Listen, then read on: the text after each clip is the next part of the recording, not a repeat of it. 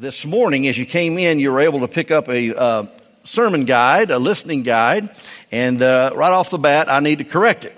I read this through about 10 times and still didn't catch it. Uh, it says at the top, Ephesians chapter 4, verse 14 to 17. That is incorrect. Uh, I'm not going to preach from Ephesians 4, 14 to 17. I'm going to be preaching this morning from Ephesians 5, 14 to 17. And we are going to be talking about the stewardship of our time. I'm glad you're here. I'm starting a short series today on managing God's investments. And I can imagine the wheels are turning, the gears are spinning.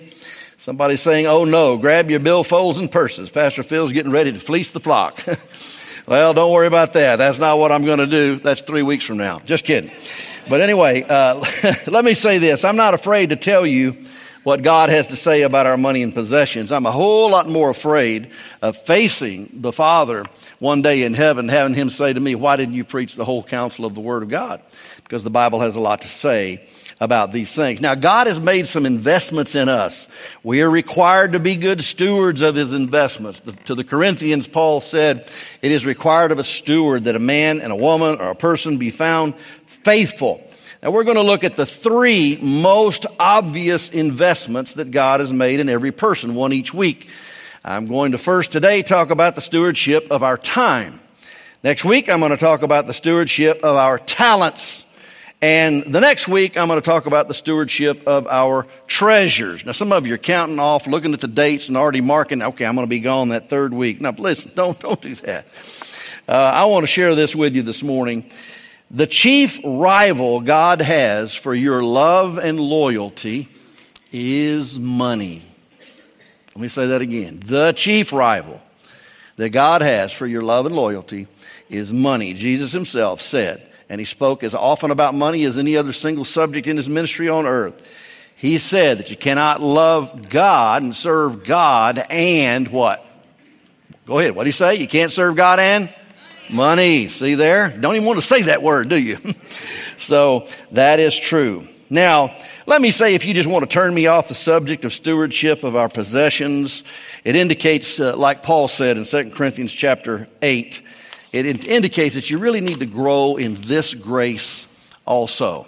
God gives us grace and He gives us grace to be responsible with our income. So that's uh, in the future. Today I want to talk to you about the stewardship of our time. Let's stand together. We're going to read that short passage, Ephesians chapter 5, verse 14 to 17. Ephesians 5, 14 to 17, very specific passage, talks specifically about our subject at hand.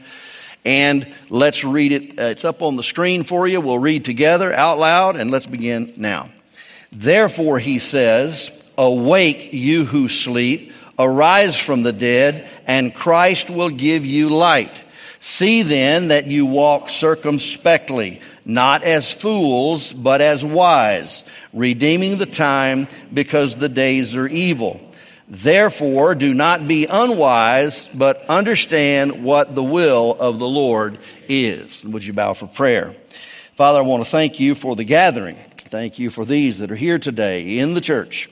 We are in the church building and the church is gathered. And I pray, Father, you'd be with us in our midst. I pray now as I talk about this uh, timeless subject, the subject of time.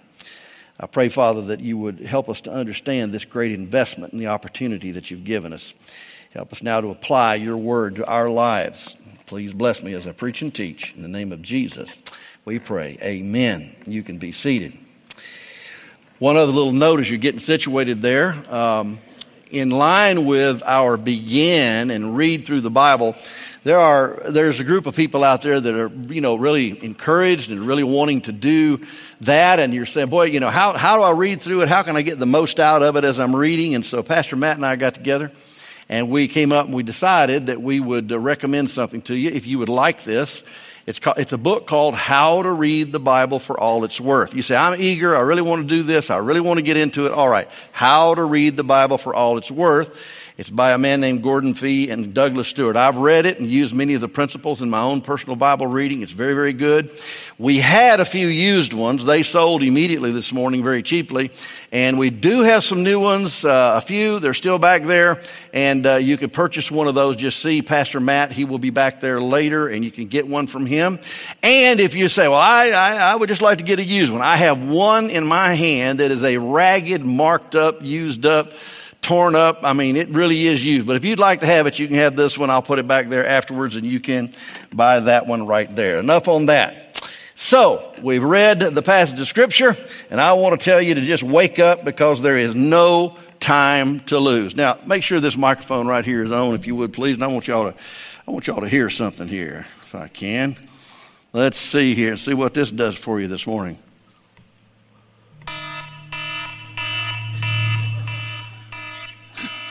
That is my alarm that I use for both a stopwatch and an alarm clock. Uh, I, but I never hear it because it grates on me. And so uh, every morning, you know, when I'm supposed to get up, I get up and just dare that thing to ring because I do not want it. It just grates on me.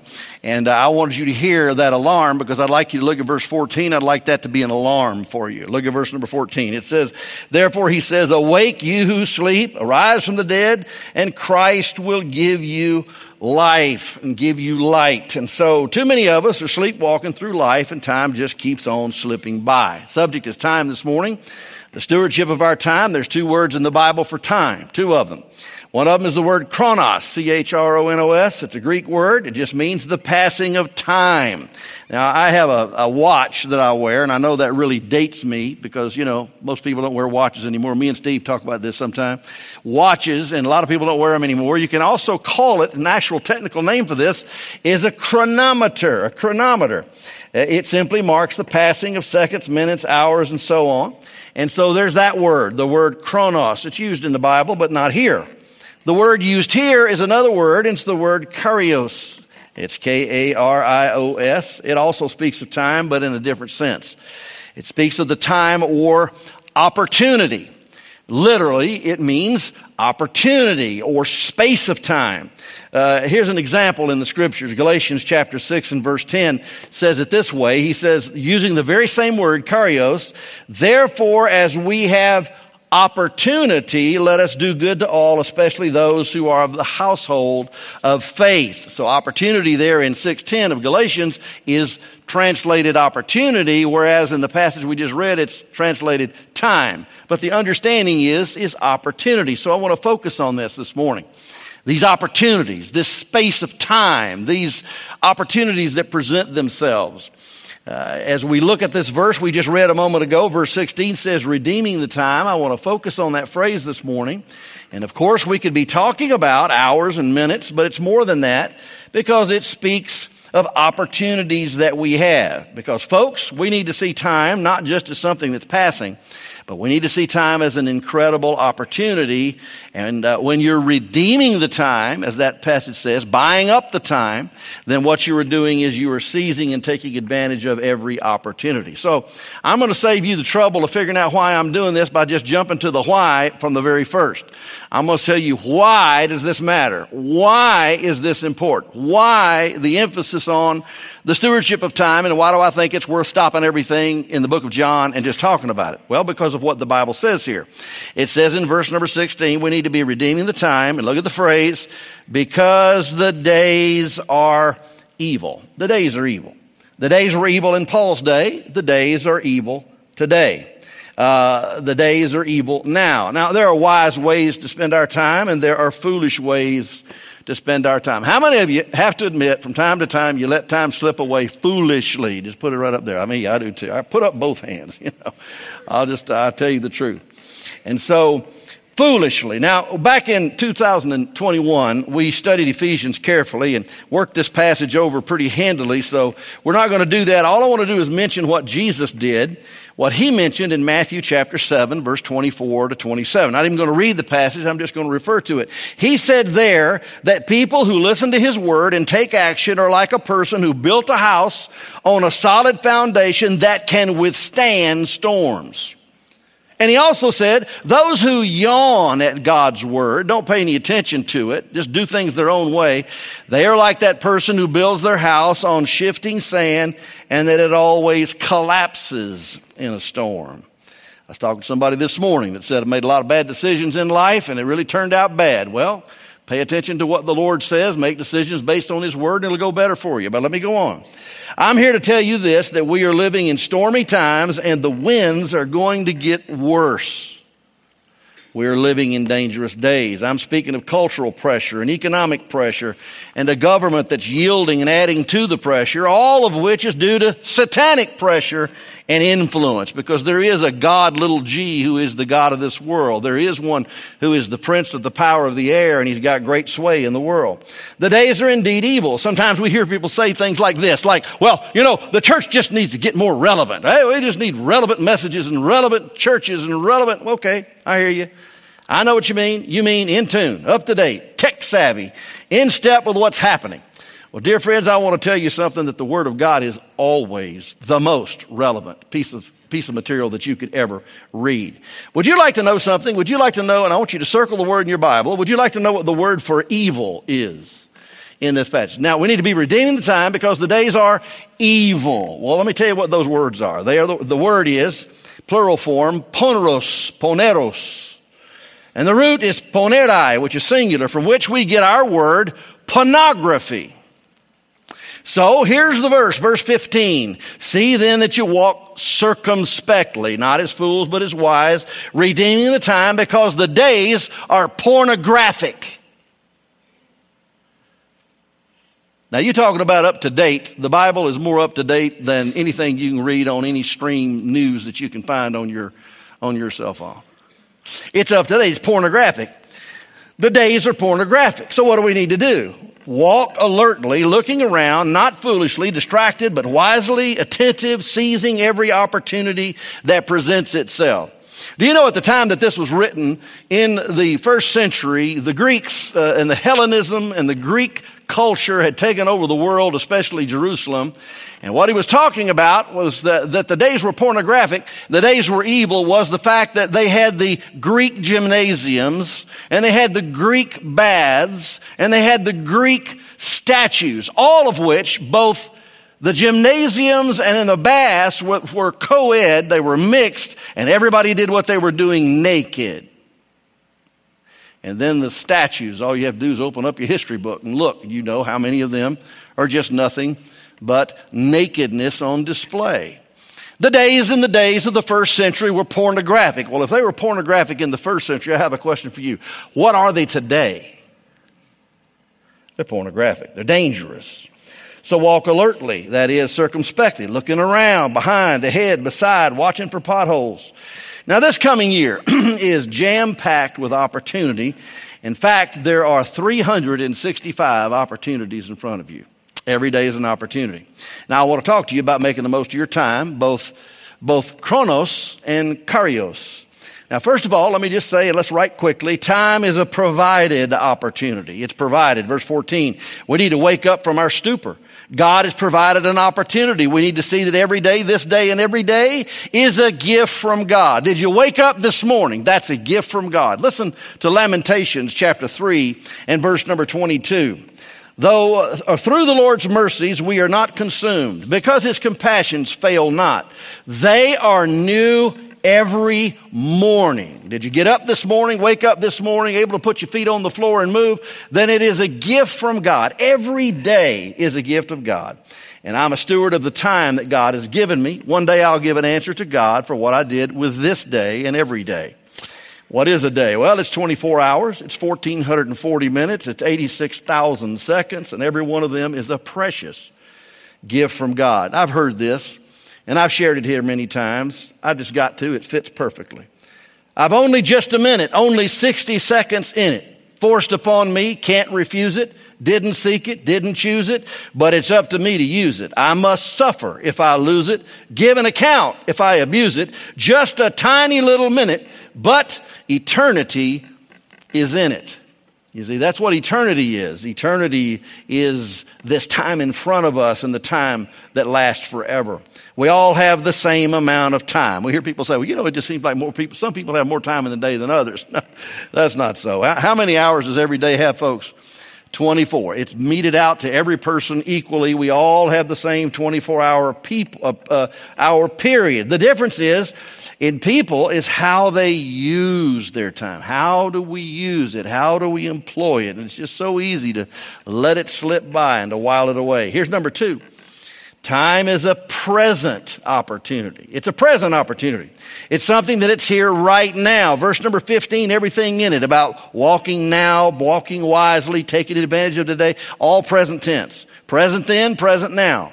The days are evil, they're wicked, they're dangerous, they're fleeting, they're pornographic, and that's all right now. Now, I want to share something with you. There are two days in your life that can steal your joy and can steal your productivity. Two days in your life that can steal your joy and can steal your productivity. You say, well, great, I'm going to get my calendar out. I want to know which days those are. I'm going to mark them off. I'm going to sleep all day that day. No. Now watch. Two days. What are they? Yesterday and tomorrow yesterday and tomorrow. You say, wow. Let me tell you, you cannot relive yesterday. It's impossible. Can't go fix it. Can't go back and relive it. You can confess what went wrong, but you can't go back and relive it. Philippians 3.13, Paul said it this way, Brethren, I do not count myself to have apprehended. I haven't arrived yet. But one thing I do, forgetting those things which are behind, I keep reaching forward. I won't even read the rest of the passage. So I forget what's behind and I just keep reaching forward. So what did he have to forget? And Paul had a lot to forget. The first thing he had to do was forget his past guilt. Forget his past guilt. The apostle Paul, he was involved in the stoning of Stephen. When he gave his testimony, he said, I am the worst of sinners. But I want to tell you something about Paul with all of the sin he had in his past, and he was hailing men and women and dragging them to jail and sending them, sending them to Damascus, sending them to Jerusalem, sending them anywhere to just make them suffer because of their faith. Paul was, Paul really did a lot of stuff. But you know what? He buried all of his guilt in the grave of God's forgetfulness because of the forgiveness of sins. Now, I want, to, I want you to tune in for a moment. Maybe, uh, maybe there's somebody here today and you've done something so terrible, so horrible, and your face, if we had the capacity to just run a, run a video of it up on the screen, you would turn red, crawl under the pews, crawl out, would not even open the door. You'd slide right under the bottom of the door and just get out of here because you don't want any, you don't even want to face those things. I want to tell you something. I want to tell you this. If we walk in the light as he is in the light, we have fellowship one with another and the blood of Jesus Christ, his son, cleanses us from all sin. I want to tell you this morning, stop trying to remind God of what he has determined to forget. How many of you are glad that Jesus saved you from your sin? Say amen.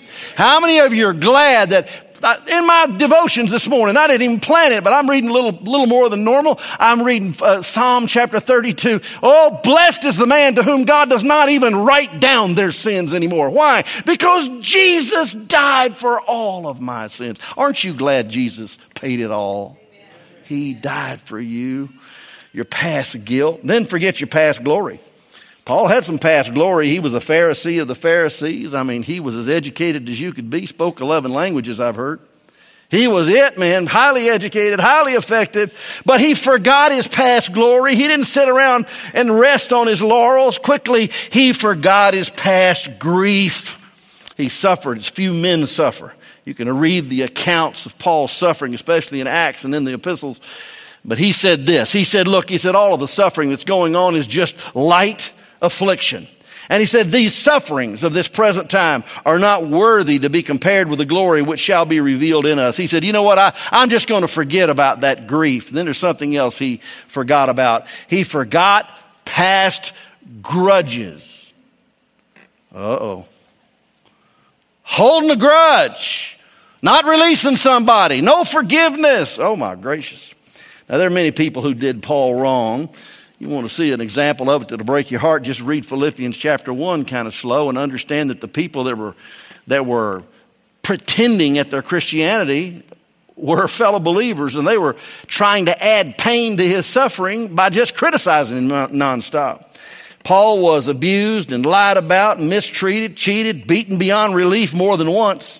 More, beyond belief more than once. He was overlooked.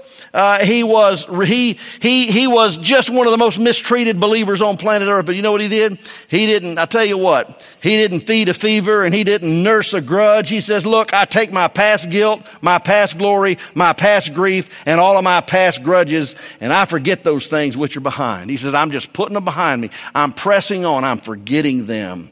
I want to tell you today the best thing you can do about yesterday is move on because God has already moved on.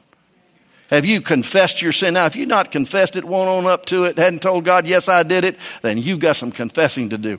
But if you've confessed your sins, do not fall for the devil's trick of reminding you continually of what God has already forgiven. Because if you, for, if you confessed and you meant it, then God forgave it, and the one reminding you about your sin is not God, it's the devil. Move on. It is so important. Folks, this is what God calls us forgiven, redeemed, blessed, beloved. That's who we are, accepted in the beloved. There's something else that you can't do. You can't relive yesterday, and then you cannot preview tomorrow. Now, I didn't say we shouldn't plan. A person that's failing to plan is planning to fail. And of course, we ought to plan, but you still can't control tomorrow.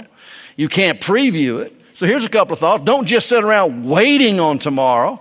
I know there's a lot of people that are just trying to endure today so that they can get to tomorrow. Well, if I can just get through this day, then it's if and when. If I can get through today, then tomorrow. Well, listen, today's not the day you're living. You're only anticipating tomorrow. Think about this. We love friends. We want friends. We look forward to having many friends and we get friends. And then when something happens and they move away or we lose friends, sometimes we weep and just wail. But how many of us really look at that friendship and invest time in it? I mean, we enjoy our friends, spend time with friends. You're not wasting time in friendships. Oh, it's just huge. Don't wait on tomorrow and don't, oh, here's the big one, and don't worry about tomorrow. Don't worry about tomorrow. We all fall into it. We're like that person. We, we, we, get in a rocking chair and we rock back and forth thinking we're making progress. You're not going anywhere in a rocking chair. A lot of movement, not, not much progress. That's what worry is like. You know, Jesus has some advice about this. He's got advice about everything. But he has some wonderful advice about this. Matthew 6 34. Therefore, do not worry. What did Jesus say about worry? Don't do it. Do not worry about tomorrow. How many of you have struggles with worry? It's just, I mean, it's automatic. It just happens whether you want it to happen or not. I mean, it's angst, it's fingernail chewing, it's lip biting, it's I can't sleep. How many ever worry? Let me put both hands up again. We worry, don't we? Jesus said, don't do it because it's, it's not productive. Not worry about tomorrow because tomorrow will worry about its own things. Sufficient for the day is its own trouble. Hear that again. Sufficient for the day is its own trouble. Interesting that. That's very interesting.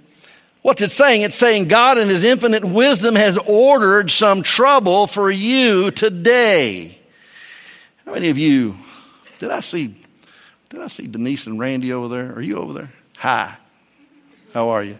Remember this song? Through it all, through it all, I learned to trust in Jesus. And what was the gist of that song?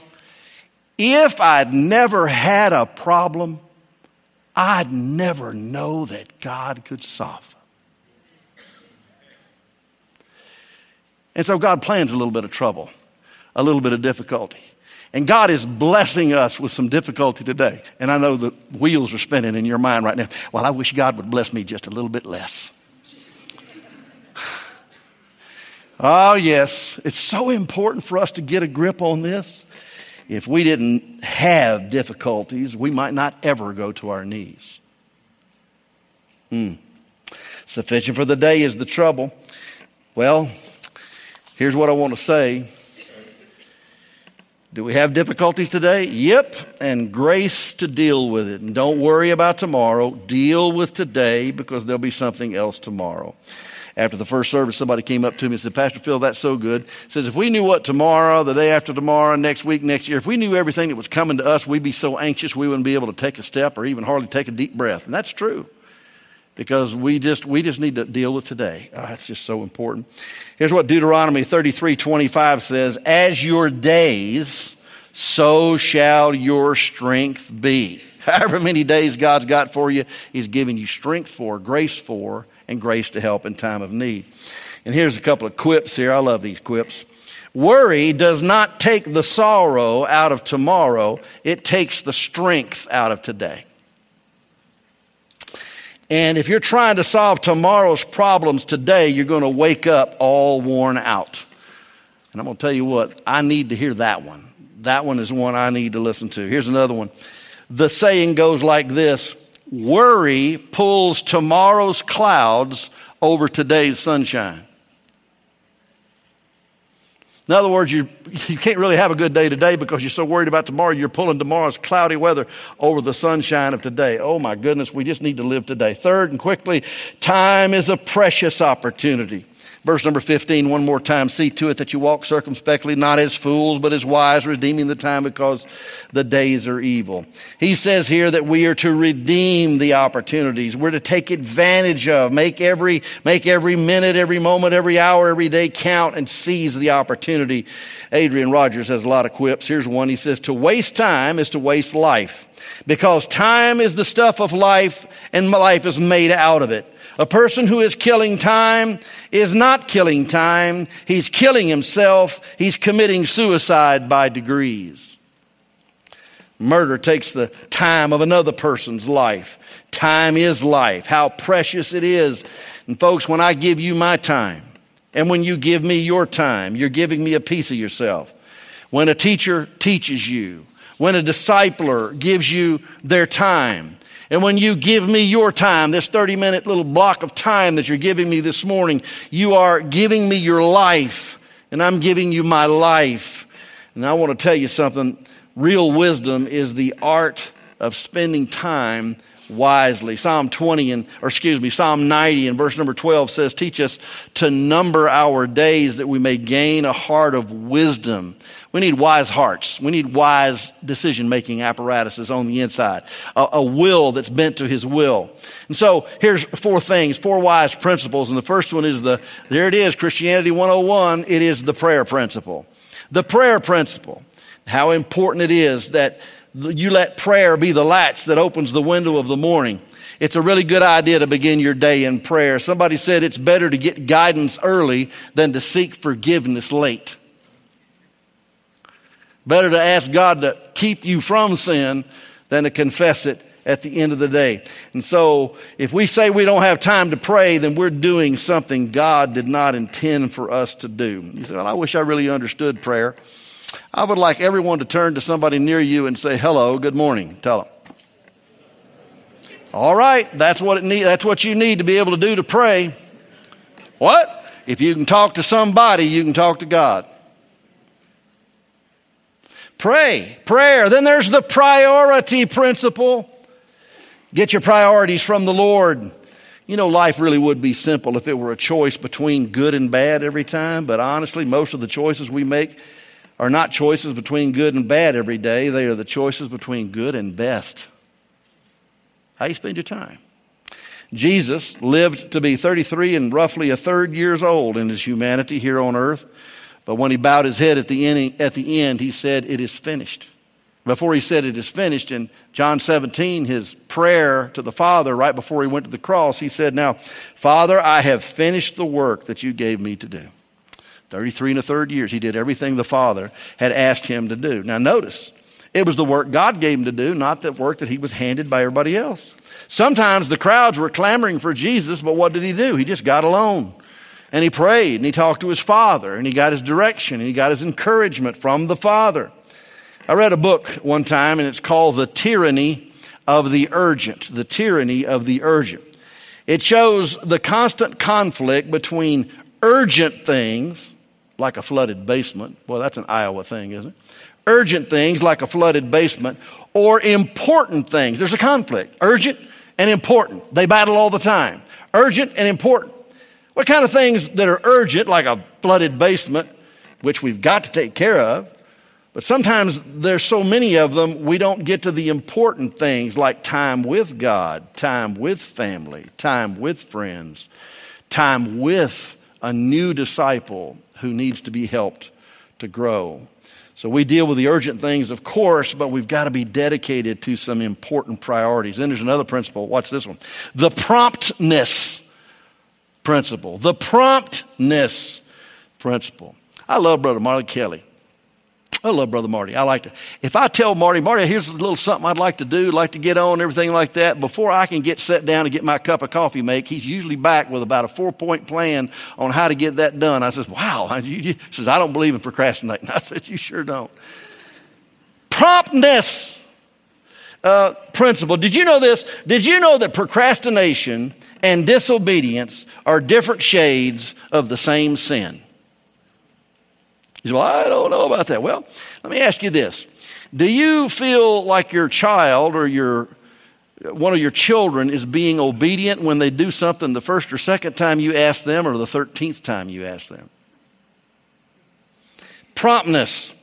If we know to do good and we don't do it, it's a sin, the Bible says. And in my life, what I want to do is to cultivate this habit of instant obedience. I preached on this recently. I talked about it. It was a major point.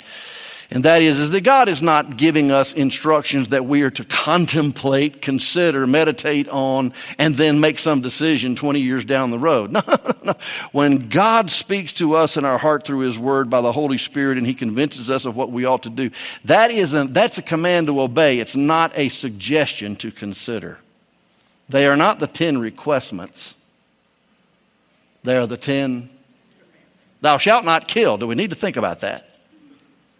Just on and on. Instant obedience. Somebody says, Well, I don't have the willpower to do it like that. Well, here's an encouragement. When you have a job to do, begin this very hour. You supply the will, and God will supply the power. That moves me to the next and final principle, and that is the power principle. Now, we've read down through verse 17. Look at verse 18. It says in verse, 8, verse 16 said, redeem the time. That's the promptness principle. Verse 17, don't be unwise, understand what the will of the Lord is. That's the prayer principle. And then verse 18, do not be drunk with wine in which is dissipation or excess, but be filled with the Spirit. You see, the power principle is to do God's will in the power of the Holy Spirit. How many of you believe that what the Bible says very clearly that Jesus lives in us. 1 Corinthians chapter 6 verse 9 says that our body is the temple of the Holy Spirit and he lives in us. How many believe that when you said yes to Jesus, God moved right in and the person How many believe that? Say amen. amen. All right, if he did, then he's given you the power. You got to not appeal to self, you got to appeal to the Holy Spirit. I mean the whole Romans 6, 6 thing. Romans chapter 6. I'm, I've, I've, the old man has died with Christ. I got to act like it. And the new man has risen with Christ. And I don't have to give myself to the old life. I can live the new, I can do what God, listen, Romans 5 5, the love of God has been spread abroad in my heart by His Spirit that He has given us. We have the power. We need to just put the will to it and just trust God for it. And so, so important. He's given me the prayer and the priority and the promptness and the power principle. Now let's finish this thing this morning. Time is a passing opportunity. Time is a passing opportunity. It's such a strange commodity. Let me say it this way it's the only commodity you have. Period. That's all you've got. Say, I'm going to give you my shirt. Nope, you're going to give me the shirt as a representation, representation of the time you spent for the money to buy it, unless somebody else spent the money, but it's still a representation of time. It's so important. Time is so strange. You can't save it. You can't borrow it. You can't loan it. You can't leave it. You can't take it. You can't give it. All you can do is use it or lose it. Time cannot be stopped. In a football game, you can call timeout, but you can't call timeout on life. Time cannot be stored. You can put your money in a bank, but you cannot bank your time.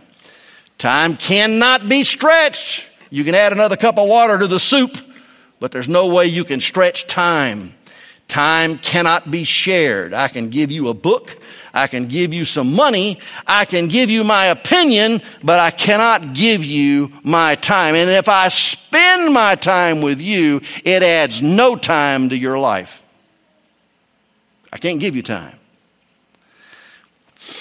I can share time with you in the sense of being with you and giving you part of my life. I, I don't know who wrote this. When as a child I laughed and wept and time crept. When as a youth I dreamed and talked, time walked. When I became a fully grown man, time ran. And when older still I daily grew, time flew. Soon I shall find in traveling on. Time is gone. How many of you have hit 60 and you know that hitting 60 and beyond, time goes a whole lot faster? Just raise your hand up. Man, it just seems, I'm telling you, seemed like yesterday I was celebrating my 60th. I'm going to be celebrating my 66th in August. Old guy. Mm. Friends, time is a passing opportunity. I got some questions. What do you intend to do? Do you intend to be a soul winner sharing Christ? My question is when? Do you intend to be a good steward of your time and other things? When? Do you intend to make reconciliation with a wounded friend? When? Do you intend to call your mama? When? Do you intend to write that father of yours a letter and tell him thanks for the support and the help and the sacrifice he made? When? When are you going to do it? When are you going to do it? Time cannot be stopped, cannot be stored, cannot be saved, cannot be shared. We are to redeem the time for the days are wicked. They're evil. They're even pornographic and there's no time to lose. Now, I have come to the end of my sermon, but I'm afraid that you are going to miss the message. It's one thing to hear a sermon. Oh, that was interesting. Boy, didn't he have a good point there? No, no, no. But the message is, is time is slipping away. What are you going to, how are you going to take advantage of what time? You have, the opportunity you have, the child that you have, the fa- father and mother that you have, the relationship that's alive now, the, the, the people of your life. Do you have time for them? Do you have time to share the gospel? Do you, do you have time? So let me, let me just let me just wrap this up, put a bow on it, and lay it in your lap. Cut yourself loose from yesterday. Last year, with all of its heartaches and its failures, is gone. Forget the things which are behind. Confess them to the Lord. Bury them in the grave of God's forgetfulness. And then tomorrow is a time that you can plan for, but you cannot control. Don't worry about it. Stop saying this. If I had the time. Oh, you do have the time. Are you breathing? You've got time. You have the time. God's given you 24 hours. He's given you this day, 365 opportunities, unless the Lord calls you home first. You have the time. I think it's on your sheet. I don't have it right in front of me right here, but since you have the time, then fill in the blank yourself. I need to take the time to share Christ with this person. I need to take the time to apologize to this person. I need to take the time to reconcile with this person. And I need to forgive that person and tell them I've done it.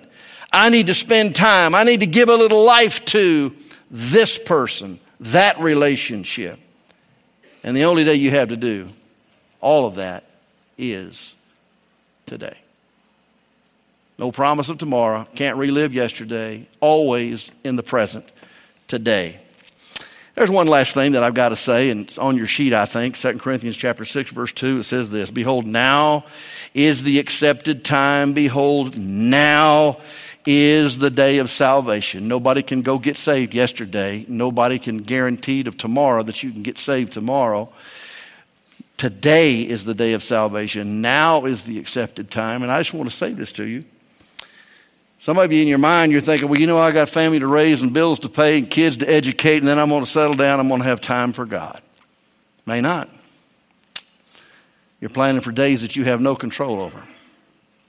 So, well, I, I, you know, I'm young and I just got so much living to do, and I'm afraid if I just become a Christian everything, I'm going to live a bored life. You have really been misinformed. That's number one. Number two, I want to tell you, you got no promise of tomorrow, and I want to tell you that God loves you and He loves me and He's provided a way for us to have eternal life in the person of Jesus Christ. God loved you and He sent His Son to the world.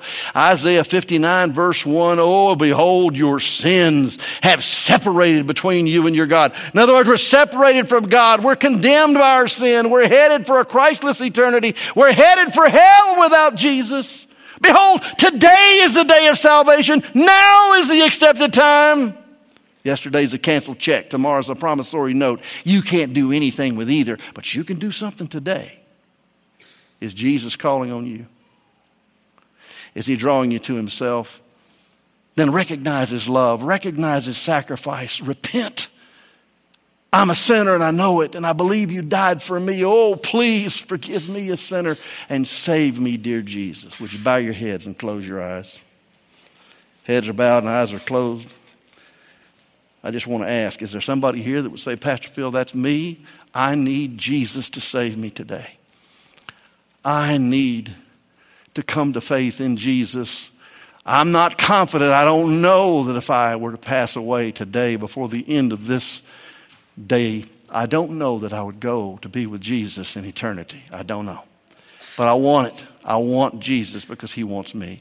If somebody's like that today and they say, Pastor Phil, pray for me. I want Jesus to save me and I want to be saved in the only day I can, which is today. Would you just raise your hand up so I can see it? I see your hand, dear friend. I see your hand on this side, ma'am.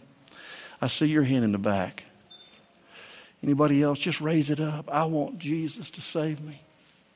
Oh, God bless you, ma'am. I see your hand right up, right close up here. I see your hand, dear friend, right on the front.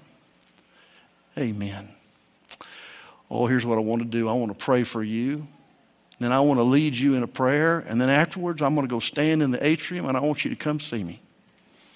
Dear Father, these folks have raised their hand. They have doubts in their heart. They don't know what's going to happen to them in eternity, but they've heard the message. They know Jesus. You loved them and died for them.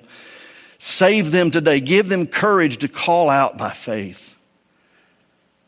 Heads about, eyes are closed, and if you just raised your hand, maybe I can't see you, but you can see me. If you raised your hand, I want you to just look at me. Just look at me. I want you to know how much God loves you. God loves you, and He loved you enough to send His one and only Son to die for our sin, your sin, my sin. He died for you.